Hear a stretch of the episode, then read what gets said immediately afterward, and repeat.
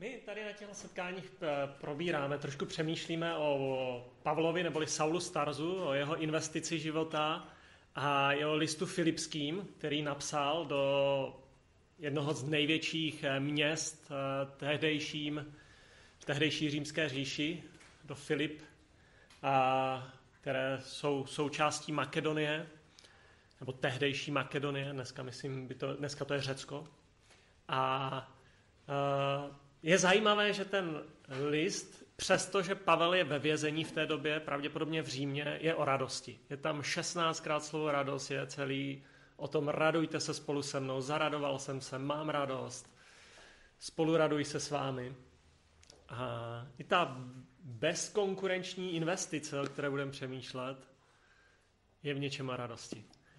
A když přemýšlím o investici, o, o životě, tak eh, si vybavuju období zhruba před 20 eh, lety, kdy jsem končil vysokou školu, historii a kdy jsem hodně přemýšlel o vlivu.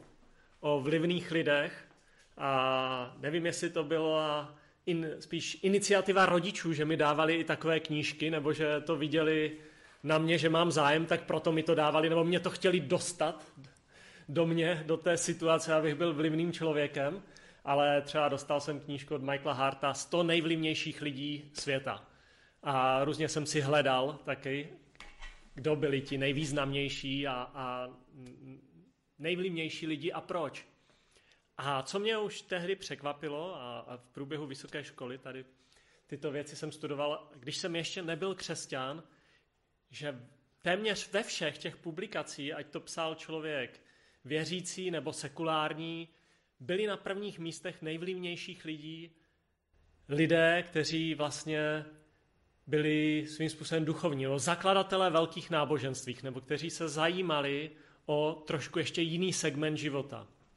Velmi často na prvních místech byl Ježíš, velmi často Buddha, velmi často Mohamed a v první pětce téměř vždycky byl apoštol Pavel, neboli Saul Starzu. A je hrozně zajímavé přemýšlet, jak je to možné, že obyčejný tesař z Nazareta, člověk, který vyrůstal v tesařské rodině, dosáhl tak ohromného vlivu na tenhle svět. A proč? A proč v těch prvních pěti, ne deseti, není Napoleon, Alexandr Makedonský, Petr Veliký? Pravděpodobně tam nebude ani Donald Trump, Bill Gates, Steve Jobs. A co bylo motorem života těchto lidí, kteří skutečně zasáhli svět tak, že to je nezměnitelné, že to je trvalé, že po 2000 let to má dopad a vliv. A proč někteří velcí lidé se tak vytrácí? Nevím, co bylo přesně motorem života těch lidí, kteří skutečně jako zaznamenali velký úspěch na straně těch finančních investicí. Ať třeba to byl zrovna ten zmíněný Bill Gates, Steve Jobs. A vidíme, že oni ty investice, to, co vydělali, taky nějakým způsobem investují, nějak s tím hospodaří. Když vezmu třeba ze sportovního světa, Cristiano Ronaldo si koupil ostrov a tráví na něm dobu covidovou. A proč ne? Taky bych si chtěl zaletět na svůj ostrov. A Donald Trump investoval do, do voleb. Steve Jobs do inovací. Bill Gates dává ohromné peníze na charitu. Charitativní pro, projekty ve, třetí, ve třetí, zemích třetího světa. A přesto to má nějaký strop a který lidé, kteří skutečně zanechali odkaz, překročili, dostali se za ten strop. A, a myslím si, že jeden z hlavních důvodů, a o tom budeme dneska mluvit, je, že tito lidé, ti, co měli skutečný vliv, žili mnohem víc podle určitých principů.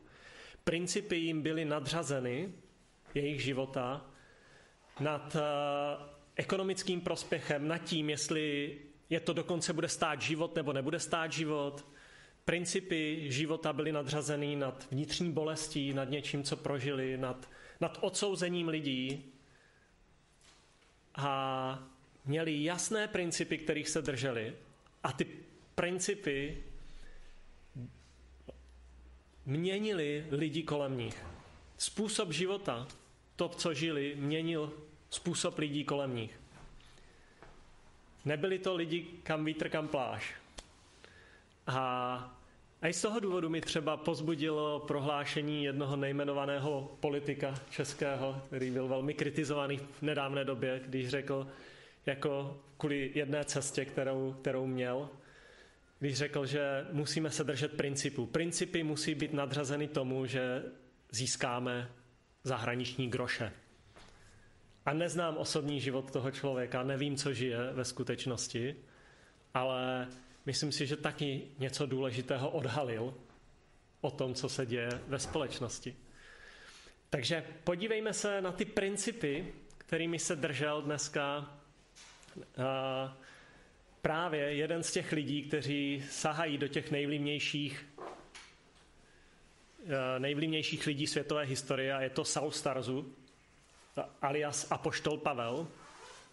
A budeme znovu pokračovat v listu Filipským, přečteme si pár vět z první kapitoly tohoto listu. A jenom pro zopakování toho, co jsme říkali minule, už jsem něco načal, že to je jeden z nejradostnějších listů Nového zákona. A to společenství ve Filipech, to prvotní křesťanské společenství, které tam vzniklo, bylo velmi pestré. Byly tam ženy obchodnice, Lidie, která obchodovala s purpurem, měla dům, který se stal centrem toho společenství ve Filipech. Bylo to velmi mezikulturní společenství, společenství a to město samotné, kde probíhal velmi Eh, čilý obchod. Byla to, bylo to klíčové město na římské silnici, které vedlo k moři a do přístavu a potom se cestovalo loděmi do Azie. A čili město, které by se v mnohem dalo srovnat s Prahou. A to společenství ve Filipech tvořili jak lidé bohatí, tak otroci, tak státní zaměstnanci, byl tam žalářník, bylo to velmi pestré, ale podle všeho velmi, velmi jednotné a takové dynamické společenství. A Pavel píše list do Filip vlastně 15 let, zhruba 15 let poté, co tam byl. A v době, kdy zakouší jedno z nejtěžších období života, vězení, a nevíme, jestli z tohohle vězení se dostal, nebo jestli za pár měsíců na to následovala nasledovala jeho poprava v Římě za pronásledování císaře Nera. Dost historiků se zhoduje, že možná tohle bylo už to poslední vězení, po kterém po, po té, co eh, dva roky byl v domácím vězení a pak se situace přiostřila v Římě po požáru Říma, začalo pronásledování křesťanů, že už pak a, možná následovala Pavlova exekuce. Takže přečtěme si Filipským první kapitolu 12 až 26. A i z, toho, z tohohle pohledu je strašně zajímavé, jak, jak, jak Pavel se dívá na život. Takže Filipským první kapitola 12 až 26. Rád bych, bratři, abyste věděli, že to, co mě potkalo, je spíše k prospěchu Evangelia, takže po celém soudu i všude jinde je známo, že jsem vězněn pro Krista. A mnohé bratry právě mé okovy pozbudili, aby se spoléhali na pána s větší smělostí a s větší smělostí mluvili beze strachu slovo Boží. Někteří sice kážou Krista také ze závistí a zřevnivosti, jiní však s dobrým úmyslem. Jedni z lásky, protože vědí, že jsem tu k obhajobě Evangelia. Druzí z touhy po uplatnění, ne z čistých pohnutek a domnívají se, že mi v mém vězení způsobí bolest. Ale co na tom, jen když se jakýmkoliv způsobem, ať s postranními úmysly, ať upřímně zvěstuje Kristus. Z toho se raduji a budu radovat. Neboť vím, že se mi vše obrátí k dobrému. Vaší modlitbou a přispěním ducha Ježíše Krista. Toužebně očekávám a doufám, že v ničem nebudu zahanben, ale veřejně a směle jako vždycky i nyní na mě bude oslaven Kristus, ať životem, ať smrtí. Život to je pro mne Kristus a smrt je pro mne zisk. Mám-li žít v tomto těle, získám tím možnost další práce. Nevím tedy, co bych vyvolil. Táhne mne to na obě strany. Toužím odejít a být s Kristem, což je jistě mnohem lepší, ale zůstat v tomto těle je zase potřebnější pro vás. Proto pevně spoléhám, že zůstanu a budu se všemi vámi k vašemu prospěchu a k radosti vaší víry. Pavel neboli Saul je zajímavá postava. On byl velmi úspěšný student Gamalielovy akademie, čili prestižní židovské akademie. Měl našlápnuto na to být prestižním rabínem, prestižním člověkem ve své společnosti. Ale při pronásledování křesťanů se stala situace, která z pohledu pozorovatele zvnějšku je nevysvětlitelná, že z ničeho nic přišel do jeho života zásah. On to popisuje jako nadpřirozený zásah, kdy se mu zjevil vzkříšený Ježíš. A Pavel nikdy nepochyboval pak, že Ježíš skutečně je živý, že to ukřižování neskončilo smrtí, ale že skutečně byl nadpřirozeným způsobem skříšený a že je boží syn. A tady tato nadpřirozená zkušenost se stala základem toho, proč on velmi pevně a jasně eh, předával to, co sám zažil, to, co sám přijal. A tady toto, tato změna úplně postoje z pronásledovatele křesťanů, největším zastáncem křesťanské víry v podstatě v prvním století, do své smrti v Římě, a znamenala pro něho obrovskou ztrátu prestiže. U lidí, u jeho vrstevníků, u společnosti, ve které se pohyboval.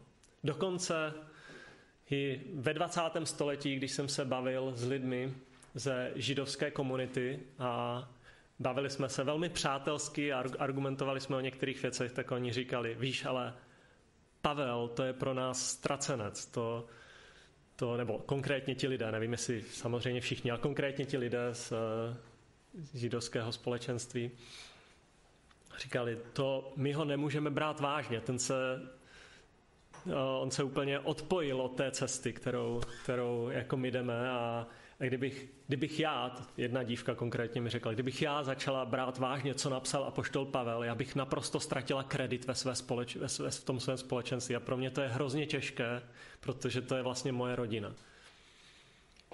A tohle se stalo Pavlovi ještě ve větší míře v prvním století že najednou byl psancem. Téměř ze dne na den. A i z toho důvodu můžeme přemýšlet, proč mu to stálo za to. Proč to udělal? Vymyslel si, že se mu z ničeho nic na cestě do Damašku zjevil Ježíš, že se s ním osobně setkal? Proč by to dělal? To nedává smysl. A z hlediska logiky, z hlediska toho, jak funguje člověk, ze dne na den se rozhodnout následovat iluzi a přitom ztratit všechno,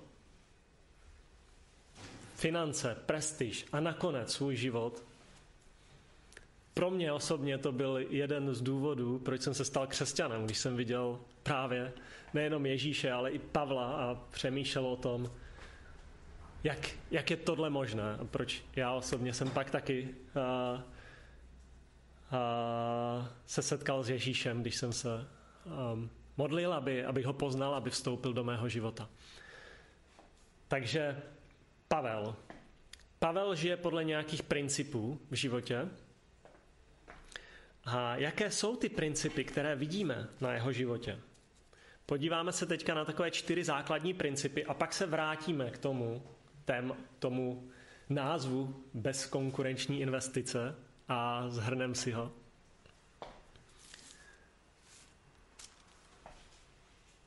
Co vidíme, podle jakých principů Pavel žil? Tak ten první princip, který můžeme tady vnímat, je, že Pavel věrně a se drží toho povolání, které se mu dostalo. Nebo kdybychom to ještě rozšířili, věrně se drží toho, co mu v životě dává nejhlubší smysl. Našel nejhlubší smysl, který doposud nenašel, a teď se věrně drží toho povolání, toho smyslu, které, který našel. Drží se toho povolání, které dostal od Ježíše Krista, být vlastně apoštolem pohanu. A v té pasáži, kterou jsme četli, je strašně zajímavé, že on je ve vězení proto, že hlásá tu novou, novou zvěst, nové náboženství. A on tam sedí jenom z tohohle důvodu, z žádných morálních důvodů tam není. Ale co on dělá v tom vězení? Verš 13. Takže po celém soudu i všude jinde je známo, že jsem vězněn pro Krista. A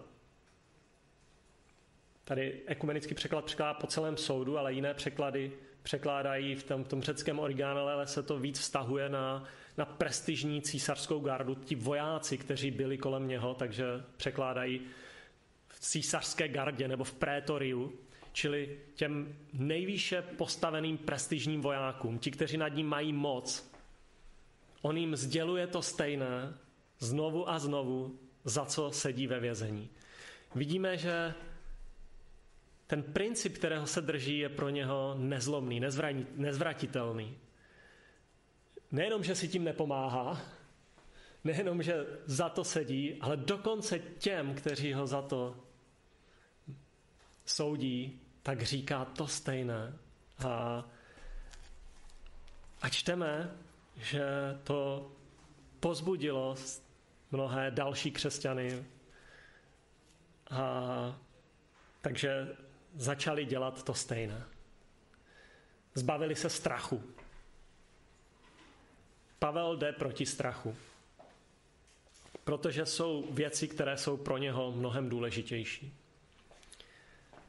A to je, myslím, klíčové v tom principu, když jsem o něčem přesvědčený a vnímám, že to je ať už boží povolání pro mě, nebo skutečně má cenu zatím mít, má to hluboký smysl, jdu proti strachu.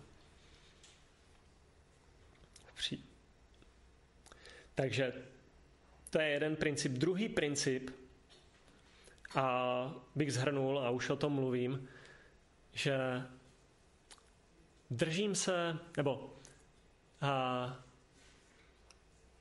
ten princip zní, držím se toho nejdůležitějšího, i když mi to stojí ekonomický propad, a stojí mě to, to, že lidi mě odmítnou, že mě to bude stát případě Pavla bolest, vězení, utrpení, vězení. Čili, čili nejenom se držím toho, co považuji za nejdůležitější, ale nepřestávám, i když to stojí moje dodejme si cokoliv jako potím, ale moje nějaké vnitřní utrpení. A my jsme vnímali to i třeba na, na tom nejmenovaném politikovi, že to přineslo osobní výhrušky. Výhrušky toho, že, že ho to bude, že zaplatí vysokou cenu a, a že někdo mnohem mocnější najednou se proti němu postavil. Je to normální v tomhle světě. Když se člověk drží nějakých principů, je o něčem přesvědčený, vždycky to přinese opozici, vždycky to přinese konflikt a, a bude to člověka něco stát. Jít za principy, které jsou skutečně důležité, vždycky stojí oběť. A Pavel se nezastavil, i když ho to stálo velké oběti, protože je něco ještě mnohem důležitějšího. A v této souvislosti si připomínám Petra Jaška, který eh, strávil 17, myslím 17 nebo 15 měst, měsíců pardon, eh, ve vězení v Sudánu. V dost drsném vězení.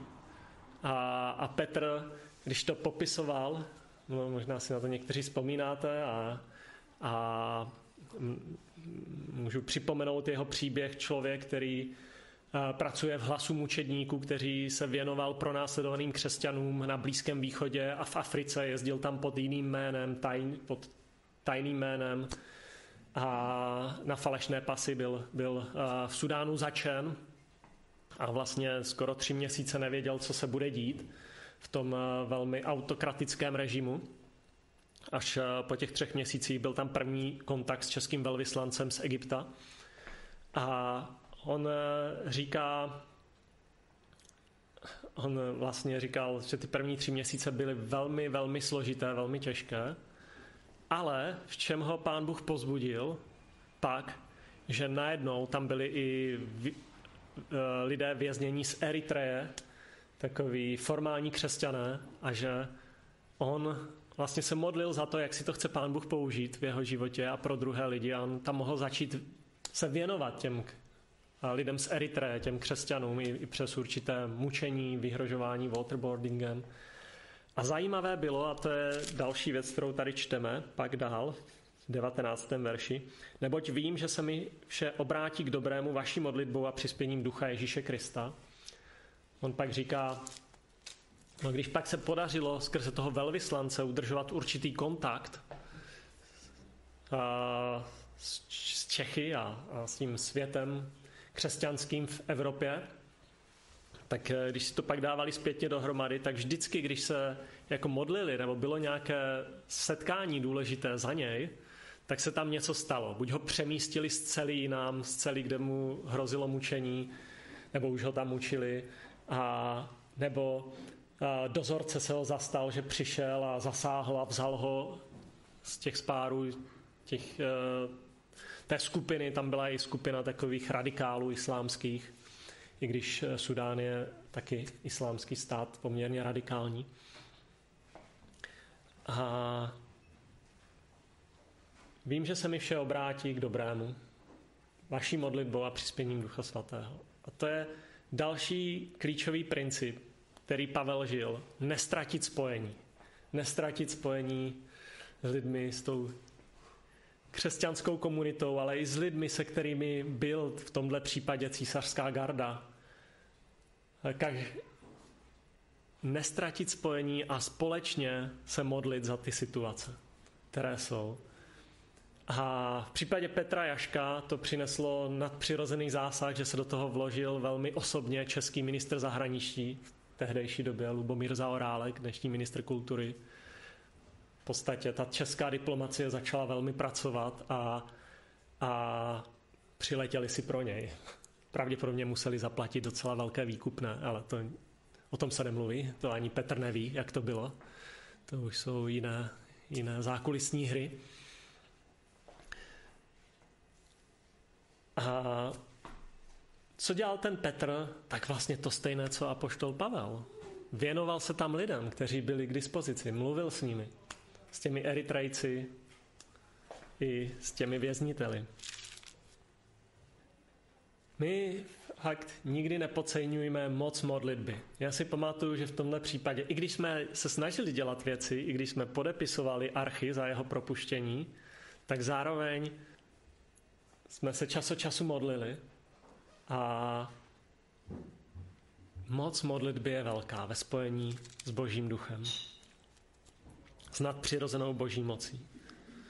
Je to něco, co, co se setkává a já to říkám velmi často, ale kdy mám radost, kdy, kdy prožívám radost třeba se svými dětmi, je tehdy, když oni nesedí někde v koutku, ale když přijdou a požádají o něco a komunikují se mnou, jsou aktivní, nebo já se, má, já se taky snažím být samozřejmě aktivní, ale já si říkám, že tak to je s Pánem Bohem, jo? že když my jsme aktivní k němu, když jdeme a mluvíme k němu, že ta radost se prohlubuje. Když sedíme v koutě a na tom svém vylitém písečku a ať už eh, prostě jsme tak uzavření v sobě nebo se radujeme jenom z něčeho, co se nám povedlo sami, zůstáváme sami. Ale sdílená radost je, je mnohem, mnohem hlubší. Jak s lidmi, jak s tím společenstvím ve Filipech, v případě Pavla, tak samozřejmě s Bohem. A pak Pavel říká, Filipským od 21. verše. Život to je pro mne Kristus a smrt je pro mne zisk. Mám-li žít v tomto těle, získám tím možnost další práce. Nevím tedy, co bych vyvolil. Toužím být s Kristem, což je jistě mnohem lepší, ale zůstat v tomto těle je zase potřebnější pro vás. To je jako obrovská síla v tom. Vždycky Pavel říká, že to je pro mě Kristus. Toužebně očekávám a doufám, předtím jsme četli, že jako vždycky taky nyní bude na mě oslaven Bůh. A ten čtvrtý princip, který bych chtěl zmínit, který tady vidíme, je, koho chci v životě oslavit. Koho chci oslavit i v obdobích, kdy, kdy to třeba není příjemné, jako v životě Pavla nebo Petra. To, co nám říká Pavel, to, co, to, co zakoušíme ve svém životě, pokud chci oslavit sám sebe před lidmi a úspěch, úspět před lidmi, dost často mě to vyčerpává, protože musím o tom hodně přemýšlet. Jsem tím jako chycený. Ale pokud, jako Pavel, chci oslavit Boha, nabývám nové síly. Pokud chci oslavit Boha, dostává se mi nové síly. Pokud chci oslavit Ježíše Krista, toužebně očekávám, že jako vždycky nyní bude na mě oslaven Kristus. Je to, je to paradox života. Je to paradox života křesťana. Když chci oslavit sebe, vyčerpává mě to. Když chci oslavit Boha, nabývám nové síly. A zakoušeli to lidi právě v těch extrémních situacích. Proto Pavel ve vězení vykazuje tak radostného ducha. A je, je, je pro mě je velmi přirozené něco, něčem se zaměřit jako na sebe. A je to přirozené pro člověka. Proč je Pavel ve vězení? Za tak jako pozitivní zprávu. Proč ta pozitivní zpráva? Je možné poznat Boha, je možné se s ním setkat. Bůh tě miluje, zemřel za tebe na kříži v Ježíši Kristu, nezůstal v hrobě, vzkříšený, můžeš s ním mít vztah, můžeš s ním zakusit plnost v životě. Proč za tohleto člověk musí jít do vězení? Tehdy, ale i dnes. V mnoha kulturách, v mnoha zemích. Protože ta zpráva říká ještě něco. Boha potřebuješ? Každý z nás bojuje s vlastním sobectvím, vlastní touhou po sebe oslavě. Nejsme stoprocentní a Ježíš přišel, aby tě zbavil té vlády sobectví ve tvém životě. A člověk nechce slyšet tu negativní informaci, že potřebuje jako vykoupit ze svého sobectví. My chceme slyšet pozitivní informace. My přece zvládáme pandemii, zvládáme covid, všechno je v pohodě, nemusíme nosit roušky. My jsme to zvládli. A když ne, tak za to můžou ti druzí. Přece lidi to tak chtěli, nebo a, špatní poradci nám poradili. My nechceme přijmout zodpovědnost prioritně. A přiznat, natož před druhými lidmi přiznat si vlastní chyby. A, a ta zpráva, kterou přinášel Pavel, jde proti lidské přirozenosti. Ta zpráva říká, že jsme ve své přirozenosti sobečtí, že potřebujeme změnu, potřebujeme proměnu a Bůh ve své milosti a lásce nám ji chce dát. Proto Pavel šel do vězení. Za to, že říkal něco, co nesedělo lidskému duchu, jak lidem tehdy, tak mnohdy lidem dnes. A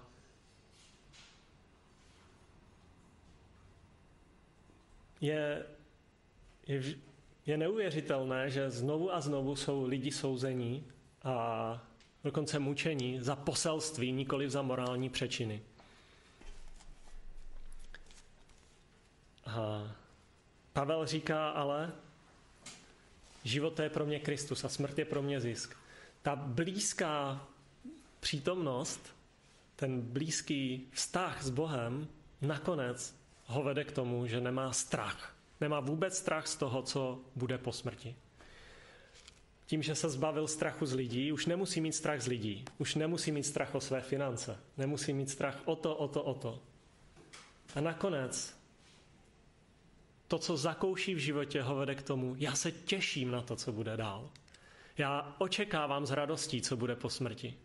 Já se dokonce těším na to, protože vím, že to bude ještě lepší, než co tady. A to je něco, co je takový bonus pro člověka, který se drží principů, který v životě má ten hlavní princip, já toužím, aby skrze tuhle situaci, skrze tuhle těžkost, skrze tuhle pracovní situaci, skrze tenhle čas s mýma dětma byl vyvýšený Ježíš, abych mohl vyvýšit skrze to Ježíše. A minule jsme říkali, jak Pavel se modlí, aby rostla naše láska, bezúhonost a rizost. A to jsou věci, které ho vyvyšují, oslavují. A člověk, který zakusil takhle blízký vztah s Bohem, nemá strach. Z budoucnosti nemá strach ze smrti. A člověk, který se osvobodil od strachu, může mít skutečně dobrý vliv. Tak, proč bezkonku- bezkonkurenční investice? Dneska toto téma. Do čeho investoval Pavel, do čeho investoval Ježíš? Do čeho investujeme my? Já myslím, že toto je fakt bezkonkurenční investice. Jako já si nemyslím, že je špatné si koupit ostrov. Jako proč ne, když na to má ten člověk peníze? Vydělal si je, tato společnost mu to umožnila. Nemyslím si, že je špatné investovat peníze, které jsem vydělal do prezidentské kampaně, do dalších investicích v Apple, do pomoci třetího světa. To je super. Ale existuje něco víc. A ta bezkonkurenční investice, když se vloží skutečně tímhle směrem do vztahu s Bohem, můžeme a i zakoušet vlastně to, co, o čem jsme mluvili. Zbavení strachu, vnitřní svobodu, dokonce takovou vnitřní svobodu, že se můžu radovat tehdy, když mi jde o život. A můžu napsat jeden z nejradostnějších dopisů v historii, který kdy byl napsán který pozbuzuje lidi za 2000 let a my z něho můžeme dneska čerpat. Ten dopis končí větami Netrapte se žádnou starostí, ale v každé modlitbě a prozbě předkládejte své žádosti a prozby Bohu. A pokoj Boží, který je nad veškeré lidské pomyšlení, se rozhojní ve vašem srdci. Ve vašem srdci.